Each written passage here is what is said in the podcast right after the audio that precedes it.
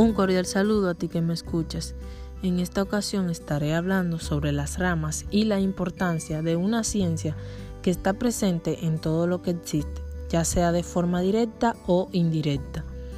Tanto las plantas, los árboles, los animales, así como algunos experimentos que se realizan, van todos relacionados a lo mismo, la biología, que es la ciencia que estudia la vida.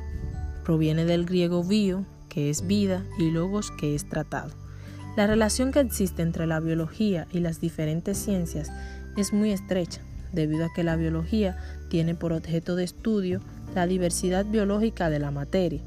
Por eso vemos que algunos biólogos se dedican a estudiar las semejanzas y diferencias entre las especies y a ordenarlos en diversos reinos.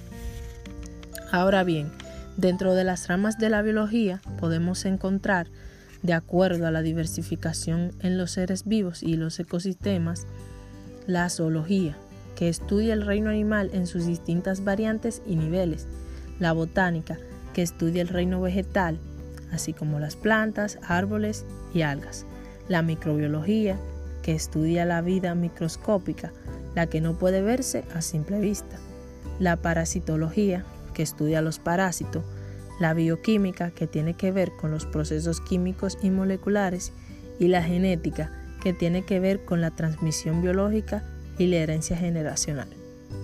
Sin más preámbulos, espero que haya sido de su total agrado este podcast. Y no quiero despedirme sin antes invitarles a visitar las páginas Yahoo, Wikipedia o Conceptodes, donde esta información está mucho más ampliada. Gracias.